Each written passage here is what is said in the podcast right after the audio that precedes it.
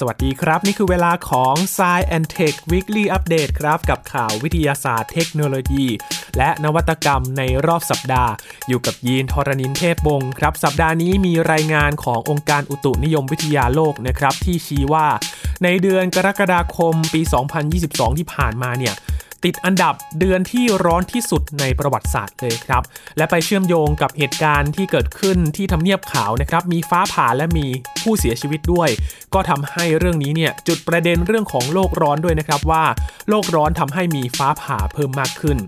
และผลการวิจัยครับพบว่าลองโควิดนั้นกระทบผู้คน ราวหนึ่งใน 8 ด้วยกัน ทั้งผู้ที่ติดเชื้อและผู้ที่ไม่ได้ติดเชื้อโควิด -19 ด้วยนะครับ และมีข่าวที่สร้างความเข้าใจผิดกันนะครับ หลังจากที่นักฟิสิกส์ชาวฝรั่งเศส ได้โพสต์ภาพภาพหนึ่งครับเป็นภาพไส้กรอก แล้วก็โพสต์ในเชิงล้อเลียนนะครับว่าเป็นภาพมาจากกล้องโทรทัศน์อวกาศเจสเว็บก็เกิดการถกเถียงกันมากมายเลยครับ ปิดท้ายวันนี้ด้วยสัปดาห์วันแมวโลกนะครับ พาไปดู การศึกษาวิธีการเล่นกับแมวอย่างถูกหลักวิทยาศาสตร์ ต้อนรับวันแมวโลกเมื่อวันที่ 8 สิงหาคมที่ผ่านมา ทั้งหมดนี้ติดตามได้ใน Science Tech Weekly Update สัปดาห์นี้ครับ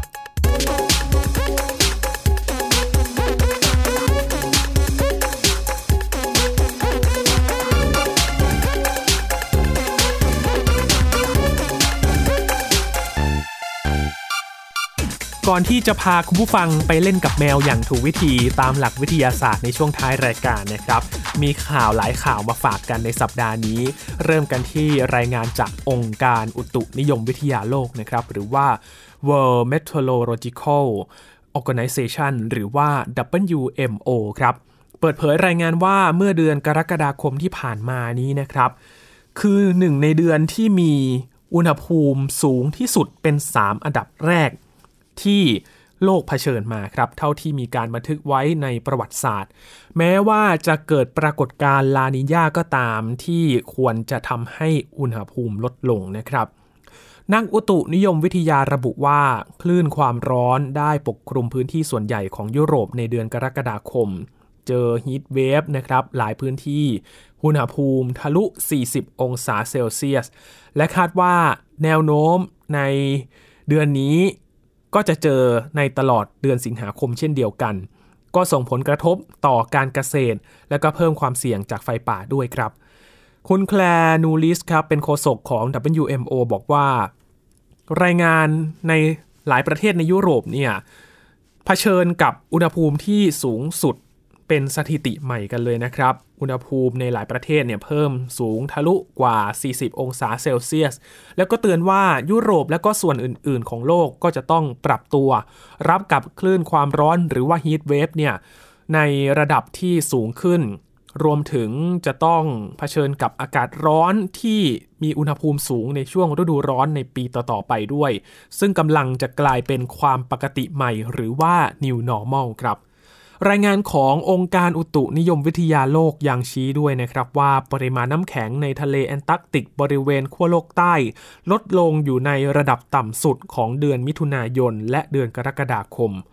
และยังเตือนด้วยนะครับว่าความแห้งแล้งและก็คลื่นความร้อนในยุโรปก็จะดำเนินต่อไป และปริมาณน้ำฝนที่น้อยลงก็จะยิ่งทำให้สถานการณ์ ยิ่งเลวร้ายลงอีกครับ เหตุการณ์นี้ก็ถูกตั้งคำถามนะครับว่าเกิดการเปลี่ยนแปลงสภาพอากาศโลกมาจากภาวะโลกร้อนหรือเปล่า และก็มีอีกเหตุการณ์หนึ่งครับที่ถูกตั้งคำถามแล้วก็จุดประเด็นขึ้นมา เพราะว่าเมื่อวันที่ 4 สิงหาคมนะครับในวันพฤหัสบดีตามเวลาในสหรัฐอเมริกา เจอเหตุฟ้าผ่าที่หน้าทำเนียบขาวครับแล้วก็มีผู้เสียชีวิตด้วย ทำให้นักวิทยาศาสตร์ก็ย้ำว่าผลกระทบเนี่ยน่าจะมาจากการเปลี่ยนแปลงสภาพของภูมิอากาศโลกที่ผิดธรรมชาตินะครับ เหตุการณ์ดังกล่าวก็ไปเร่งทำให้ฟ้าผ่ามากขึ้นทั่วสหรัฐอเมริกาด้วย อย่างเช่นที่หน้าทำเนียบขาวนะครับ ก็ทำให้คู่สามีภรรยาที่มาจากรัฐวิสคอนซินซึ่งเดินทางมาฉลองครบรอบแต่งงานปีที่ 56 ของพวกเขาและเธอ ก็ต้องจบชีวิตลงที่นี่นะครับ เสียชีวิตจากเหตุฟ้าผ่าบริเวณด้านหน้าทำเนียบขาวที่กรุงวอชิงตันดีซีขณะที่อีก 2 ชีวิตก็ประสบเหตุฟ้าผ่าอาการสาหัสด้วยนะครับ เหตุเกิดอยู่ที่ลานด้านนอกทำเนียบขาวนะครับ สภาพอากาศที่ร้อนชื้นขึ้นอย่างมาก ก็ส่งผลให้เป็นปัจจัยหนึ่งครับ ที่ทำให้เกิดเหตุฟ้าผ่าเมื่อวันพฤหัสบดีที่ 4 สิงหาคมที่ผ่านมา อ้างอีกจากข้อมูลของสำนักอุตุนิยมวิทยาสหรัฐนะครับ ถ้าไปดูจากการศึกษาเมื่อปี 2014 ครับคุณผู้ฟังในวารสาร Science ก็เตือนว่า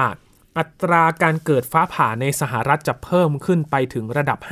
50%ภายในช่วงศตวรรษนี้ครับ และขณะที่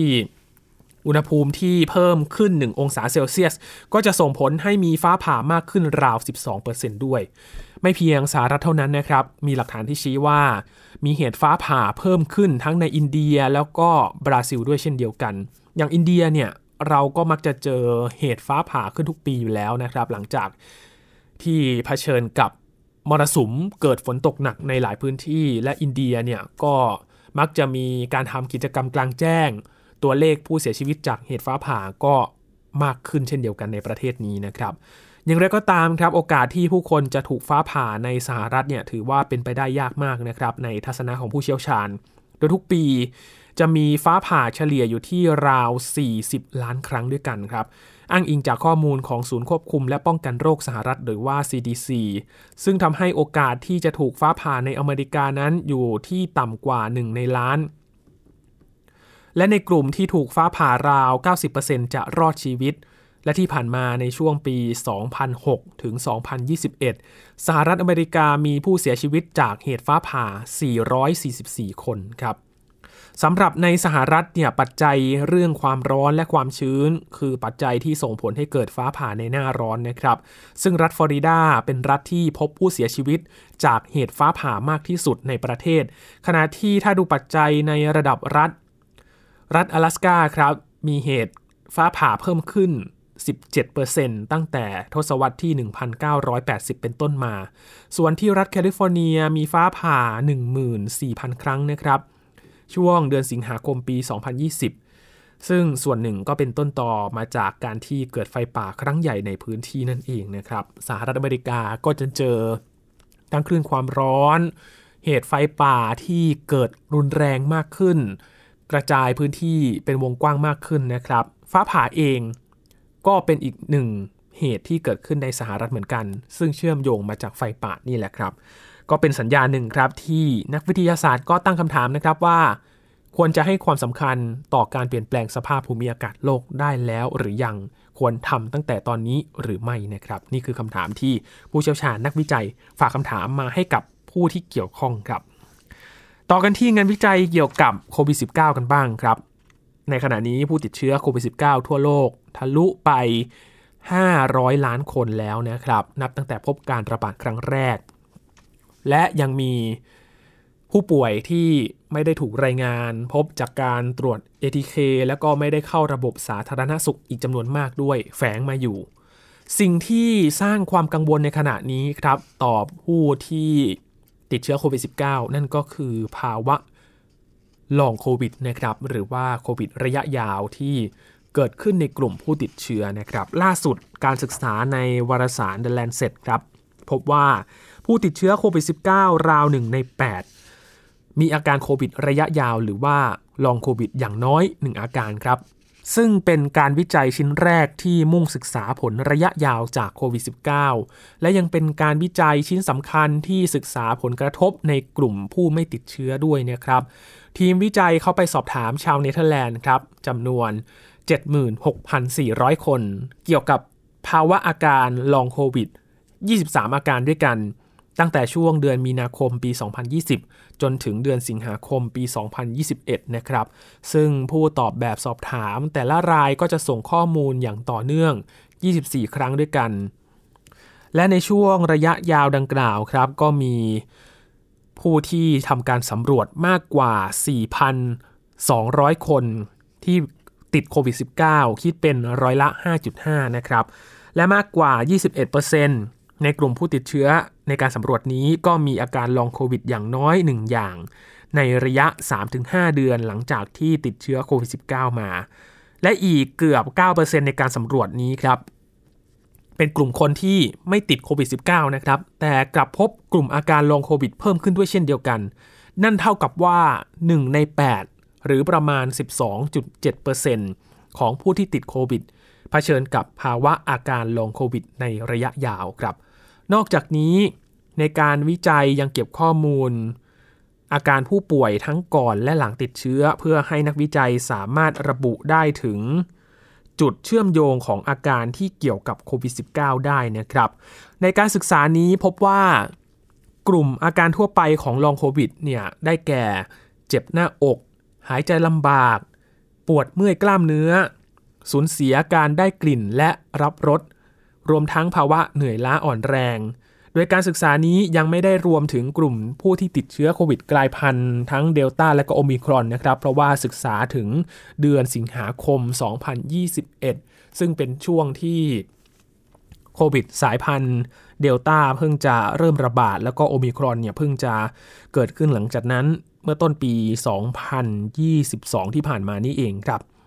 คุณอาเรนกาเบลโรริงครับเป็นนักวิจัยจาก Dutch University of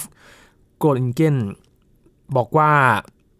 ภาวะลองโควิดเป็นปัญหาเร่งด่วนกับยอดผู้เสียชีวิตที่เพิ่มขึ้นนะครับ เมื่อดูจากภาวะอาการของกลุ่มที่ไม่พบติดเชื้อในการสำรวจกับกลุ่มที่ติดเชื้อโควิด -19 ทำให้สามารถอธิบายอาการที่อาจจะเป็นผลมาจากโรคไม่ติดต่อทางสุขภาพอันเนื่องมาจากการระบาดของโรคนี้นะครับ เช่น ความเครียดที่เกิดจากข้อจำกัดด้านสาธารณสุข และความไม่แน่นอนต่างๆ ได้ ซึ่งคุณจูดิสโรสมาเลนครับ เสนอว่าการวิจัยที่ต่อยอดเกี่ยวกับภาวะอาการลองโควิด ควรพิจารณาปัจจัยอาการด้านสุขภาพจิตด้วยนะครับ อย่างเช่น ภาวะซึมเศร้าและวิตกกังวล ภาวะสมองล้า หรือว่า brain fog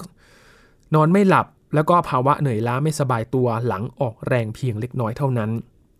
ด้านคุณคริสโตเฟอร์ไบลิงแล้วก็คุณเลเซลเอเวนส์ครับ เป็นผู้เชี่ยวชาญจาก Leicester University ได้ให้ความเห็นต่องานวิจัยนี้นะครับว่าการศึกษานี้เนี่ยนับเป็นก้าวสำคัญจากการวิจัยภาวะ Long COVID ชิ้นก่อนๆนะครับ เพราะมีการศึกษาถึงผลกระทบด้านสุขภาพในกลุ่มผู้ที่ไม่ติดเชื้อเข้าไปด้วย ว่ามันส่งผลอย่างไรกันบ้างนะครับ นี่คืองานวิจัยชิ้นล่าสุดนะครับที่ศึกษาเกี่ยวกับลองโควิดนะครับ คุณผู้ฟังที่เคยป่วยแล้วก็ติดเชื้อโควิด -19 มีภาวะอาการดังกล่าวหรือไม่นะครับและส่งผลอย่างไรลองมาแลกเปลี่ยนกันได้นะครับว่าการติดโควิด -19 เนี่ยนอกจากจะมีอาการในช่วงป่วยแล้ว หลังจากที่ไม่พบเชื้อแล้วเนี่ยยังมีอาการอะไรหลงเหลืออยู่หรือเปล่านะครับ ต่อกันที่ข่าวที่ชวนเข้าใจผิดกันนะครับ พาไปดู โพสต์โพสต์หนึ่งของนักฟิสิกส์ชาวฝรั่งเศสนะครับ ในช่วงนี้เราได้เห็นภาพถ่ายจากกล้องโทรทัศน์อวกาศเจมส์เว็บนะครับ ได้เห็นความสวยงาม ความคมชัดที่มากขึ้น จากอวกาศในมุมต่างๆ ภาพถ่ายจักรวาลการเกิดขึ้นของดวงดาว การดับไปของดวงดาวมีให้เห็นมาเรื่อยๆแล้วนะครับ แล้วก็เจมส์เว็บเองก็ส่งภาพมาให้ทีมนักวิจัยเนี่ยได้ศึกษากันอยู่ต่อเนื่อง ภาพก็ถูกเปิดเผยมาเรื่อยๆ เริ่มต้นการศึกษาอย่างเป็นทางการกันแล้ว ปรากฏว่าช่วงที่ผ่านมานี้ครับศาสตราจารย์เอเตียนไครเป็นนักฟิสิกส์และก็นักปรัชญาวิทยาศาสตร์คนดังของฝรั่งเศสครับ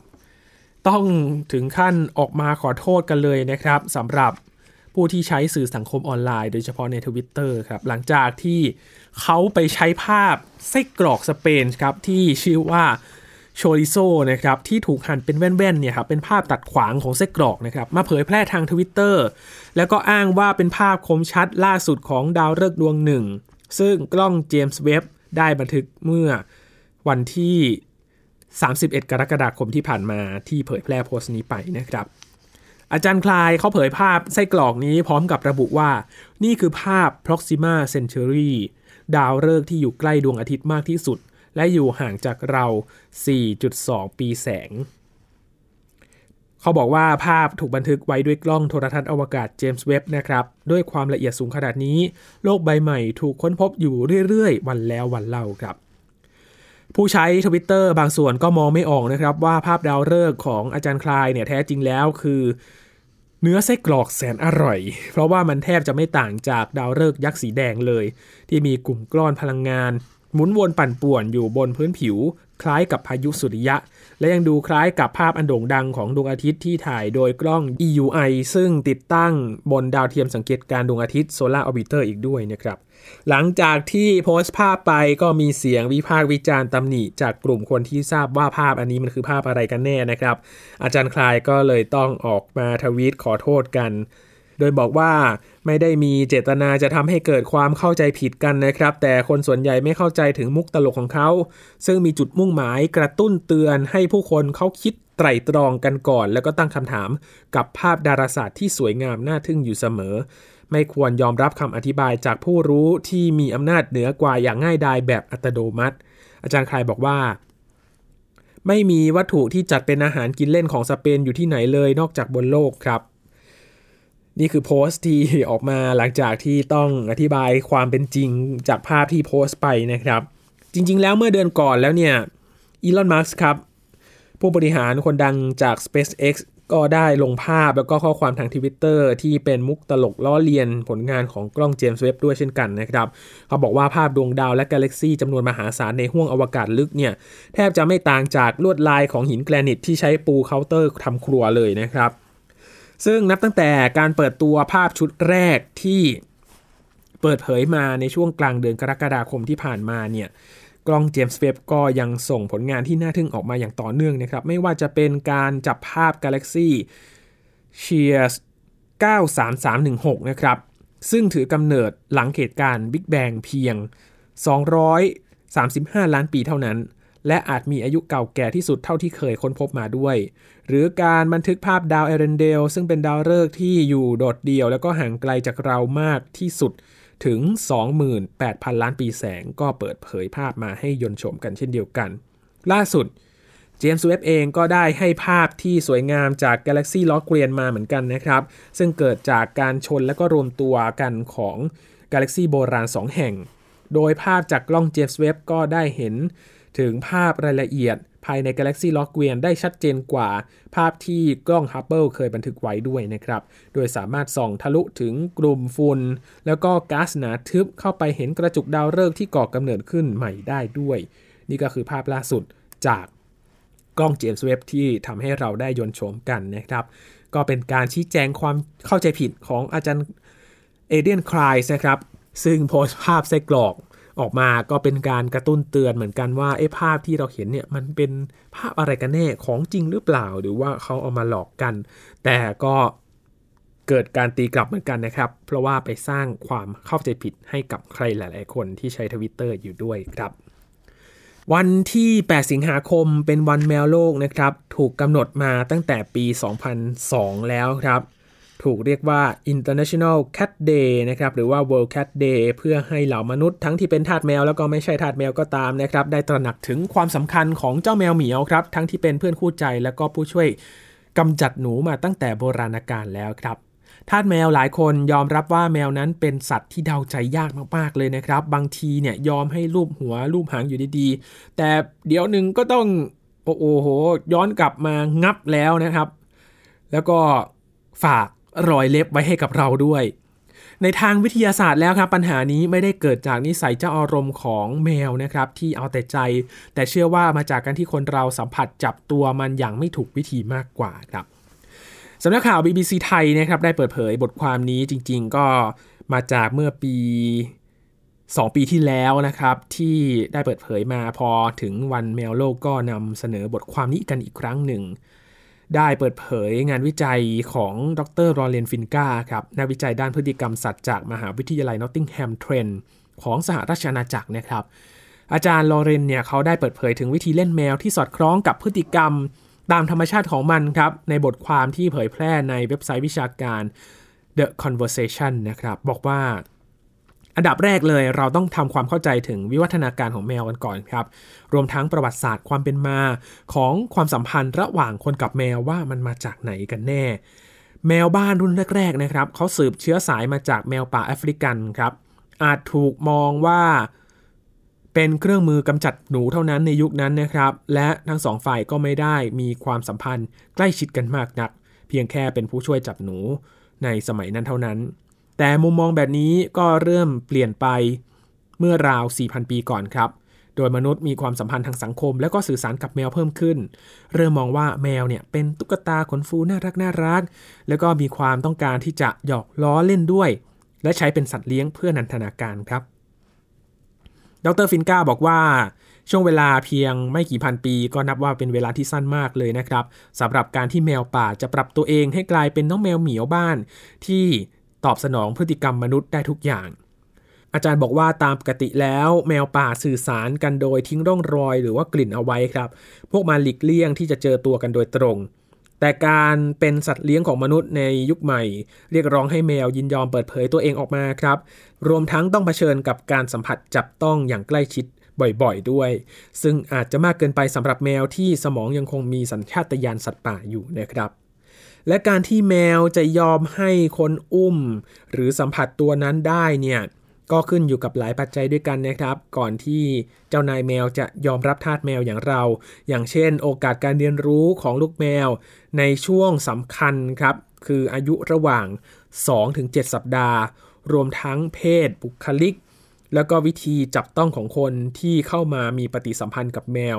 อวัยวะส่วนต่างๆ ของร่างกายแมว ก็จะเปิดรับการสัมผัสจากคนได้ไม่เท่ากันด้วยนะครับ และไม่อาจปฏิเสธได้ว่า แมวที่เชื่อง และว่านอนสอนง่ายเนี่ยยอมให้คนจับตัวได้โดยดีนั้นเนี่ยก็มีอยู่ไม่น้อยนะครับ แต่กรณีเช่นนี้ก็ไม่ได้หมายความว่าแมวจะมีความสุขจากการถูกสัมผัสรูปคลำเกาคางก็ตามนะครับ เหมือนกับคนที่รู้สึกผ่อนคลายจากการนวดอาจจะไม่ใช่ทุกคนเสมอไป บางคนอาจจะเจ็บปวดได้ มีงานวิจัยที่ค้นพบว่าแมวที่ถูกฝึกให้เชื่อง โดยได้อาหารและที่อยู่เป็นรางวัลนนั้น จะมีระดับความเครียดสูงกว่าแมวที่ต่อสู้ไม่ยอมให้คนจับตัวซะอีกครับ และดูเหมือนว่าการตรงเข้าไปฟัดแมว ไปหยุมหัวแมว อาจจะไม่ใช่เป็นวิธีที่ถูกต้องนะครับ เราอาจจะด้วยอารมณ์ที่มันเขี้ยว ตามใจมนุษย์เนี่ย เจ้านายอาจจะไม่มีความสุขกับเรานะครับทาสแมวที่ต้องการให้น้องเหมียวเล่นด้วย โดยที่ไม่ได้ฝากรอยควร แล้วก็รอยกัดเอาไว้จะต้องรู้จักวิธีควบคุมตัวเองครับ ไม่บีบบังคับ และก็เปิดให้แมวมีทางเลือกมากที่สุด ในระหว่างที่มีปฏิสัมพันธ์ในช่วงสั้น ๆ ผลการวิจัยหนึ่งบอกว่ามีโอกาสน้อยมากครับที่แมวจะยอมเล่นด้วย หรือว่ายอมให้สัมผัสตัวนานๆ หากแมวไม่ได้เป็นฝ่ายเริ่มเข้าหาก่อน ไม่ควรจับต้องตัวแมวมากจุดหรือว่านานจนเกินไปนะครับ แต่อาจจะเลือกสัมผัสบริเวณที่แมวสนใจชื่นชอบครับ อย่างเช่น ส่วนฐานของใบหู ใต้คางอะใครชอบเกาคางแมวนะครับ ก็เลือกเกาคางได้ หรือว่าจับที่แก้มนะครับ ซึ่งเป็นบริเวณที่มีต่อมกลิ่นแมวอยู่ครับการสัมผัสบริเวณนี้จะปลอดภัยกว่าไปแตะต้องส่วนท้อง หลัง หรือว่าที่โคนหางนะครับ สิ่งที่สำคัญที่สุดคือต้องคอยสังเกตปฏิกิริยาของแมวอยู่ตลอดเวลาครับว่ามันรู้สึกพอใจหรือว่าเครียดกับการสัมผัสจากเรากันแน่ สัญญาณที่บ่งบอกว่าน้องเหมียวอารมณ์ดี คือการที่หางตั้งตรงครับ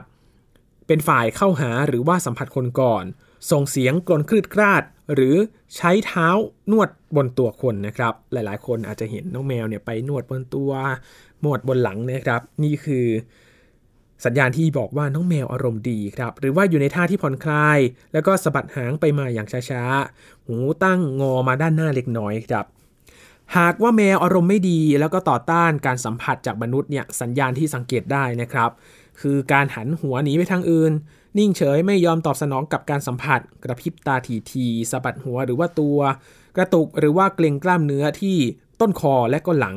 เลียจมูก หรือว่าเลียตัวอย่างแรงและเร็ว สะบัดหางฟาดนแรง ลู่หูไปด้านหลังนะครับ เพราะฉะนั้นเจอสัญญาณนี้อย่าพึ่งไปจับต้องแมวนะครับ ไม่งั้นจะเจอเล็บข่วนได้ เพราะหากว่าน้องแมวหมดความอดทน ไม่อาจยอมรับความรักอันน่ารำคาญของเหล่าทาสแมวได้อีกต่อไป ก็จะหันมาใช้เขี้ยวแล้วก็กัดมือ แล้วก็ใช้กรงเล็บนะครับ ตบมือแสนซนของมนุษย์ออกไปให้พ้นครับตะปบออกไปนะครับ บอกว่าอย่ามายุ่งกับฉันนะครับ ก็อาจจะเกิดขึ้นอย่างหลีกเลี่ยงไม่ได้เช่นเดียวกัน เพราะฉะนั้นนี่คือคำแนะนำจากดรลอเรนฟินกาครับที่ศึกษาพฤติกรรมสัตว์ ว่าแบบไหนควรจะเข้าหาน้องแมวแบบถูกวิธีกันบ้างนะครับ นี่คือเรื่องปิดท้ายของเราในวันนี้ครับ จากทั้งหมดของข่าววิทยาศาสตร์เทคโนโลยี และนวัตกรรมที่นำมาฝากกันกับ Science Tech Weekly Update นะครับ คุณผู้ฟังติดตามรายการของเรากันได้ที่ www.thaipbspodcast.com ครับ รวมถึงพอดแคสต์ ช่องทางต่างๆ ที่คุณกำลังรับฟังเราอยู่ครับ อัปเดตเรื่องวิทยาศาสตร์ เทคโนโลยี และนวัตกรรมกับเราได้ที่นี่ทุกที่ทุกเวลากับไทย PBS Podcast นะครับ ช่วงนี้ยีนทอรานินเทพวงศ์ขอบพระคุณสำหรับการติดตามรับฟังครับ พบกันใหม่ในตอนหน้า สวัสดีครับ